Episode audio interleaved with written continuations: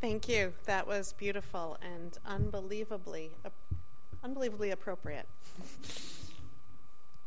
someone, someone who shall not be named is very wise about musical choices here at Hope Unitarian Church. Good morning. It is a joy to be with you again. Much has happened at Hope Unitarian since I was with you last summer. Truthfully, much has happened since Friday. I, if you are like me, these last couple weeks have been despair, followed by elation, followed by despair, followed by elation. Um, I wish we could stay with elation, but my gut tells me despair will, will join us again. But I have to say, uh, we were recently in Minnesota for the past two weeks visiting our family and left Friday morning at, at 6 a.m. And slightly after, was it 10 o'clock our time?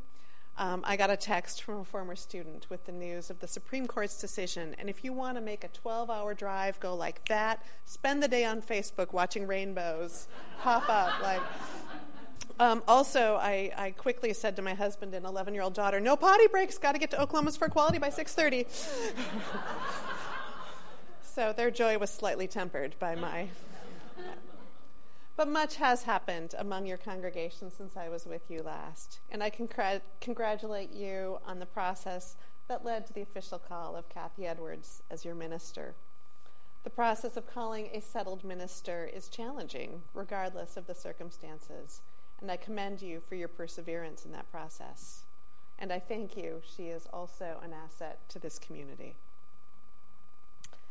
When I received the email from Kathy asking if I was available to join you today and that the theme for the month of June was compassion, I was sitting in my office at my computer.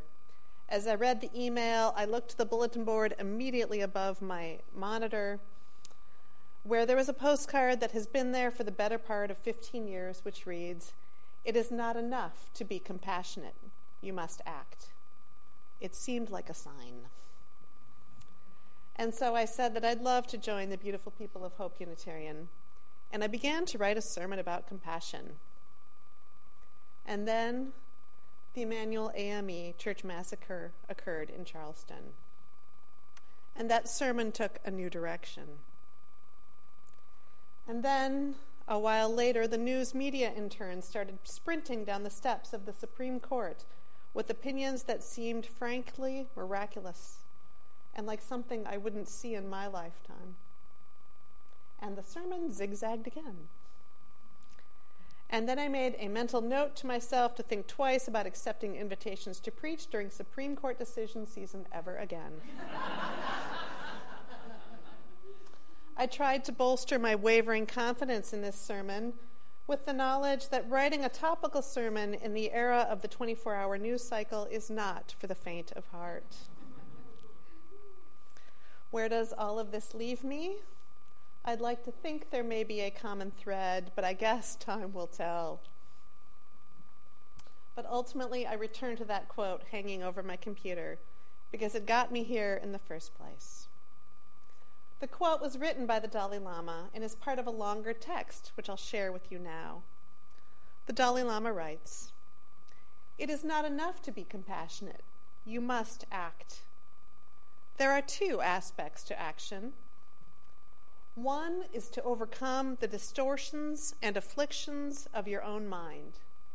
That is, in terms of calming and eventually dispelling anger.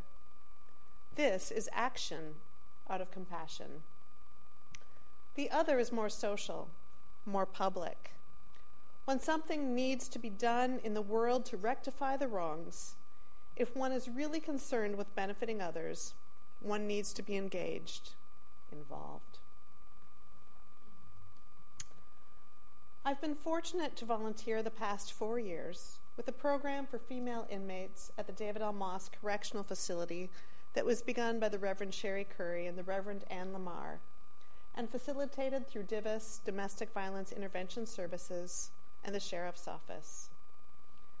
This month long course of 16 classes seeks to educate women about domestic violence and the ways in which it intersects with their lives. I teach the monthly class on domestic violence and religion. One of the goals of this particular class is to try to assist the women as they learn the critical thinking skills necessary to determine if a religious creed or community will be a resource for them or a roadblock for them.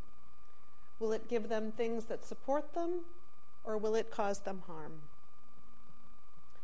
We teach that domestic violence is defined as the threat or use of violence to gain power and control in an intimate relationship. We then expand on that definition to illustrate the ways that any authoritarian entity has the capacity to be abusive if that entity's power is used in ways that attempt to control or harm others. As you might imagine, the breadth of religious experiences of incarcerated women in Oklahoma is fairly extensive. And the class is easily dis- derailed if we get bogged down in theological debate. And so Sherry Curry, in her great wisdom, found a handout that we use monthly. The handout shows that one of the most consistent commonalities in all world religions, that is to say, the Golden Rule, Every major religion has a version of the Golden Rule, a directive that espouses compassion as its guiding principle, and appropriate action as growing from that sense of compassion. The ability to identify with another person is an important, some would say, might even argue critical, process for human interaction. Compassion is the response to the suffering of others that motivates a desire in us to help. The etymology of compassion, from the Latin compati, means literally to suffer with. More involved than simple empathy, compassion commonly gives rise to an active desire to alleviate another's suffering. On the other end of the spectrum, the absence of compassion is what allows individuals or groups to disavow the humanity or suffering of others.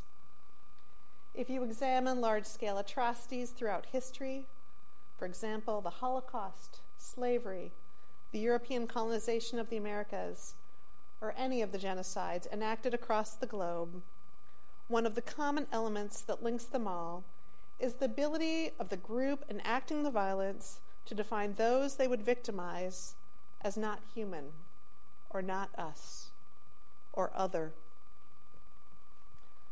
A major component of the antidote to these atrocities over time was the growth of compassion. The ability of the masses to identify with those being victimized, coupled with the desire to ad- eradicate the causes of their suffering. I was reminded this of this again on Friday night.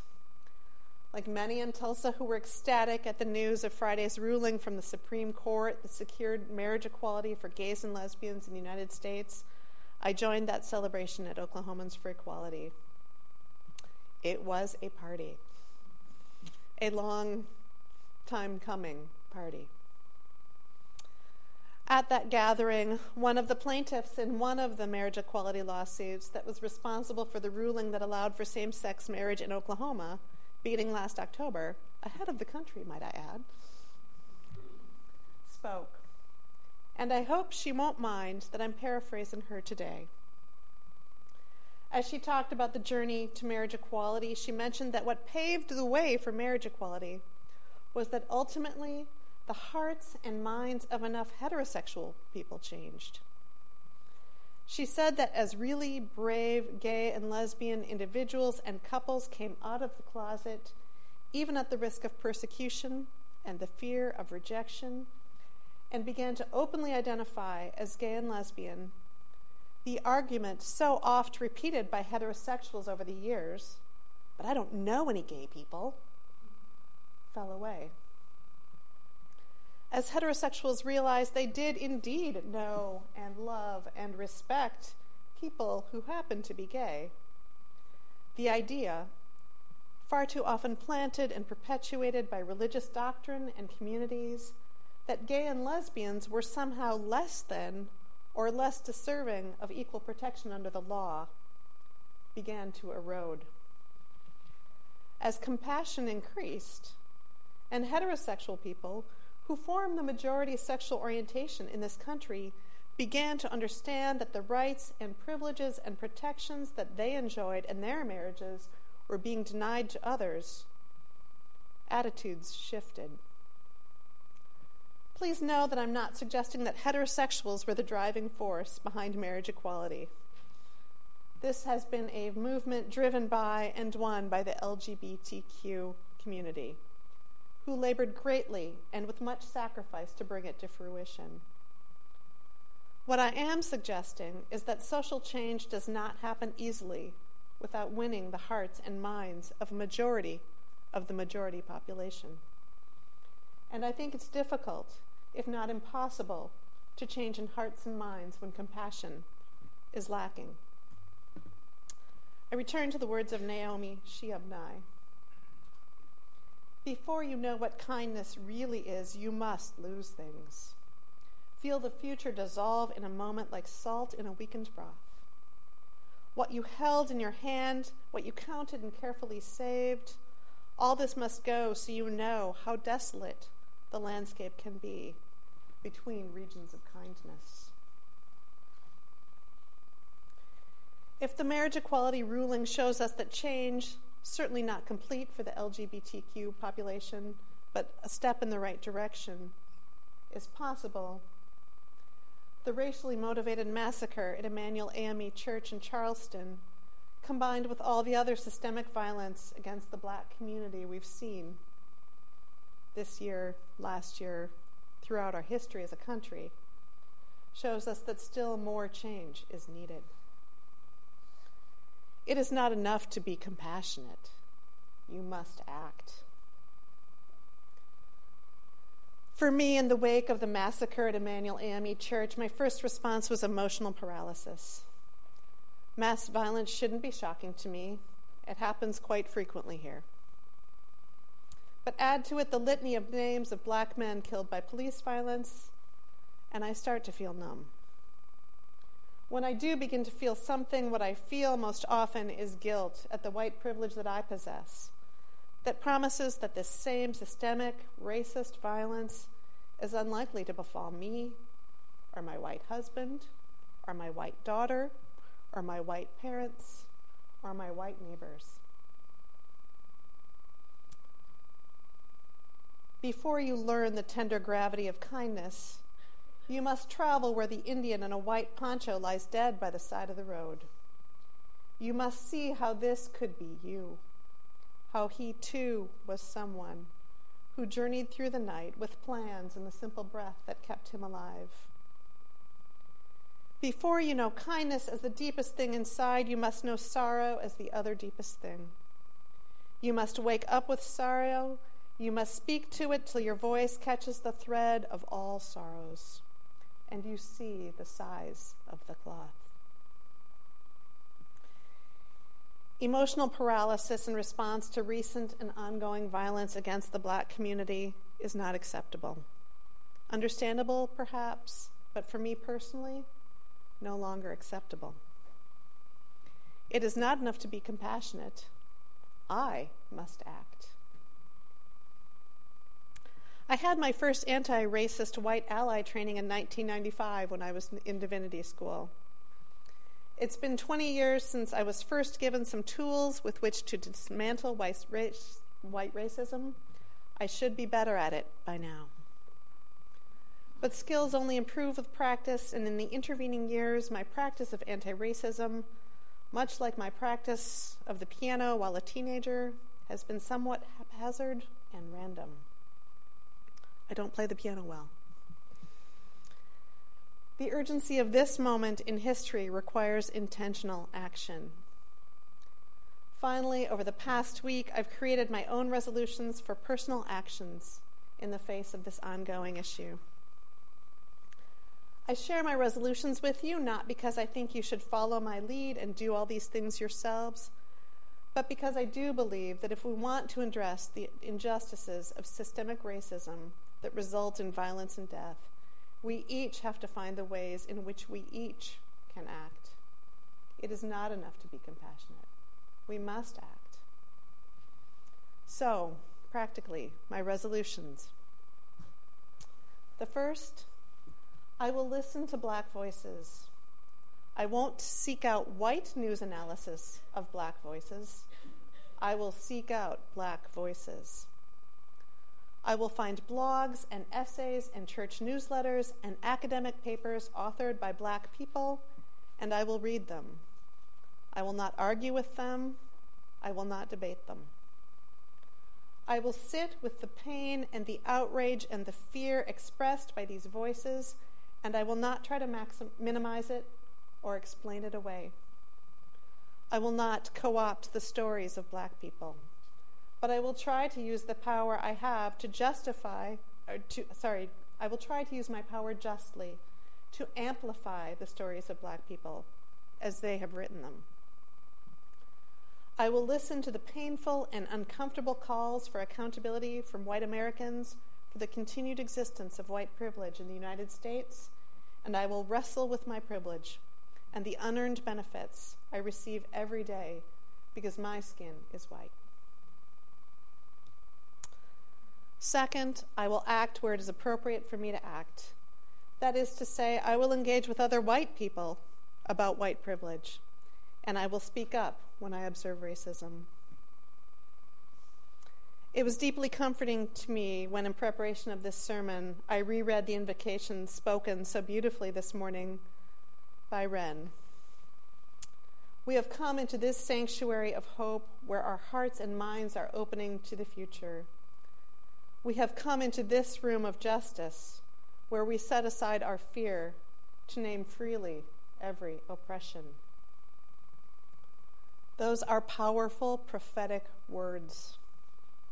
And I took you at your word that you mean it, as these words gave me the courage to share these resolutions today because uh, what I'm talking about today is difficult. It's difficult to say, it's difficult to hear, it's difficult to discuss. If it were easy and comfortable, we'd have done it long ago. It's uncomfortable work, we don't have neat and clean results, and it goes on and on. If my first resolution is to to allow black voices to guide my action. My second step is to engage with other white people because honestly, we are the ones that need to dismantle white privilege. During the first of what has turned out to be many anti racist white ally trainings, my first educator, who everyone should be so fortunate to have for this difficult, transformative work, was Beverly Daniel Tatum. Then a professor at Mount Holyoke and the co creator of an anti racist training organization known as Communitas. She now serves as the president of Spelman College. If you haven't read her book, Why Are All the Black Kids Sitting Together in the Cafeteria? I recommend it highly. Dr. Tatum was kind yet firm and forceful when she told the white students assembled at that training it is not the responsibility of black people to educate you out of your racism. That is your responsibility. It is also your responsibility to educate yourselves about white privilege. This is where you can have efficacy in the struggle. We are fortunate in Tulsa to have the local YWCA, whose mission is empowering women, eliminating racism. The YWCA has amazing and timely resources available for anyone who's interested. And as part of step two in the wake of the massacre, I took their silence is violence pledge, which reads First, I acknowledge that racism is real. Second, I acknowledge that silence is violence. Refusing to talk about racism is the equivalent of continuing to subject people of color to physical harm. Third, I promise to engage in conversations about race, to not be afraid of that which I do not know, and to constantly seek a deeper, more meaningful understanding of my own culture, my own relationships with others, and the evolution of race in our country. I plan to use the pledge as a reminder of my resolutions and as a tool to hold myself accountable to the things I've resolved to do. I love the anthem which we sung this morning, an anthem of hope. We shall overcome. I'm glad we shared it. But it has become clear to me over time that we cannot simply believe ourselves into racial justice. My third and final resolution at this time I will work to clarify the very important distinction between prejudice and racism. I have a cousin in Minnesota I haven't seen since we were teenagers. We reconnected as all reconnections as all such reconnections occur in the digital age via Facebook. My cousin has generally been the most, shall we say, vocal commenter on any Facebook post I make about race. As is generally the case in inter- interactions such as this, when he raises an objection to something I've shared, he begins with, and I quote, I'm not racist, but. What then follows is generally pretty painful to read. What my cousin is saying when he states, I'm not racist, but, is, more accurately, I'm not racially prejudiced. And I think this is largely true. I don't believe my cousin holds negative preconceived views of people based on their skin color. I don't believe he engages in racial slurs or other intentional acts of harm against people of color. But prejudice is not racism. Prejudice is a critical component in racism, but it is not the whole of the equation. Indeed, the most helpful, concise equation for racism is racial, racial prejudice plus power equals racism. It is only when there are systems that have the power to codify and enforce racial prejudice that it becomes racism. When I said this to a group of high schoolers once and was met with blank stares, I panicked and blurted out Adolf Hitler had anti Semitic prejudices. When he amassed the political power to codify those prejudices into laws that systematically took the property of Jewish people and then forcefully relocated Jewish people and then killed mass numbers of Jewish people in a systematic genocide, it became anti Semitism anti Semitic prejudice plus power equals anti Semitism. As terrible as that analogy may have been, understanding dawned on a few faces. I've learned since then to expand the equation because we're all in it somewhere. Ageist prejudice plus power equals ageism. Sexist prejudice plus power equals sexism. Heterosexist prejudice plus power equals heterosexism. Racist prejudice plus power equals racism. The same dynamic is at play regardless of the prejudice, and the result is always a system that privileges one group over another. And it is an extremely important distinction to make when having these very difficult conversations about race. In another Facebook post on another day, my cousin listed for me the myriad ways in which he, as a white man, had been the victim of reverse racism. Very gently, I tried to share that while, yes, as a white man, he could be the victim of prejudice based on his skin color, he was not the victim of reverse racism because white people are not systematically oppressed by being white in this country. Finally, in a moment of either desperation or inspiration, maybe both, I sent him a link to Dr. Peggy McIntosh's piece. It's been around forever White Privilege Unpacking the Invisible Knapsack. I said that I wanted to have productive conversations with him on this topic, but that I wasn't sure we shared key understandings of some of the terms we were using, and maybe this article could provide us with some common ground. While he didn't comment on the article, our interactions since that time have been markedly different. Which leads me to believe he did read it. And it was a stark reminder to me that my compassion must also include compassion for people who feel decidedly different on this topic than I do. In my resolution to talk about racism and white privilege, I have to be so careful not to demean or humiliate. These conversations provoke discomfort. That is inevitable. But in having uncomfortable conversations, we have to seek not to harm. There is great vulnerability in seeing the world in new ways, and especially in the recognition that we may benefit from systems that were previously invisible to us. Again, to Naomi Shihab Nye. Then it is only kindness that makes sense anymore. Only kindness that ties your shoes and sends you out into the day to mail letters and purchase bread. Only kindness that raises its head from the crowd of the world to say, It is I you have been looking for, and then goes with you everywhere, like a shadow or a friend. It is I you have been looking for. The miracle of that first anti racist training I attended was that when I eventually worked through my initial guilt, I learned that I am not responsible for the creation of the racist systems we have all inherited. But I do have a responsibility to try to dismantle those systems. There was great freedom in the knowledge I gained.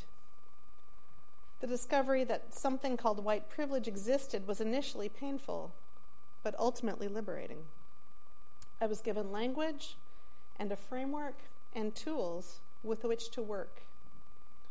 Those tools become especially important in light of events like that which happened at Emanuel AME. I was given a new understanding of the history of our country and a critical lens with which to examine everything around me. Paralysis in the face of systemic racism gave way to the idea that there were concrete things I could do.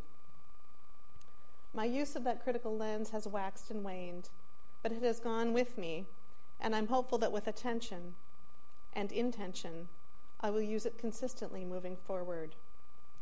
I invite you to add your own resolutions to this struggle.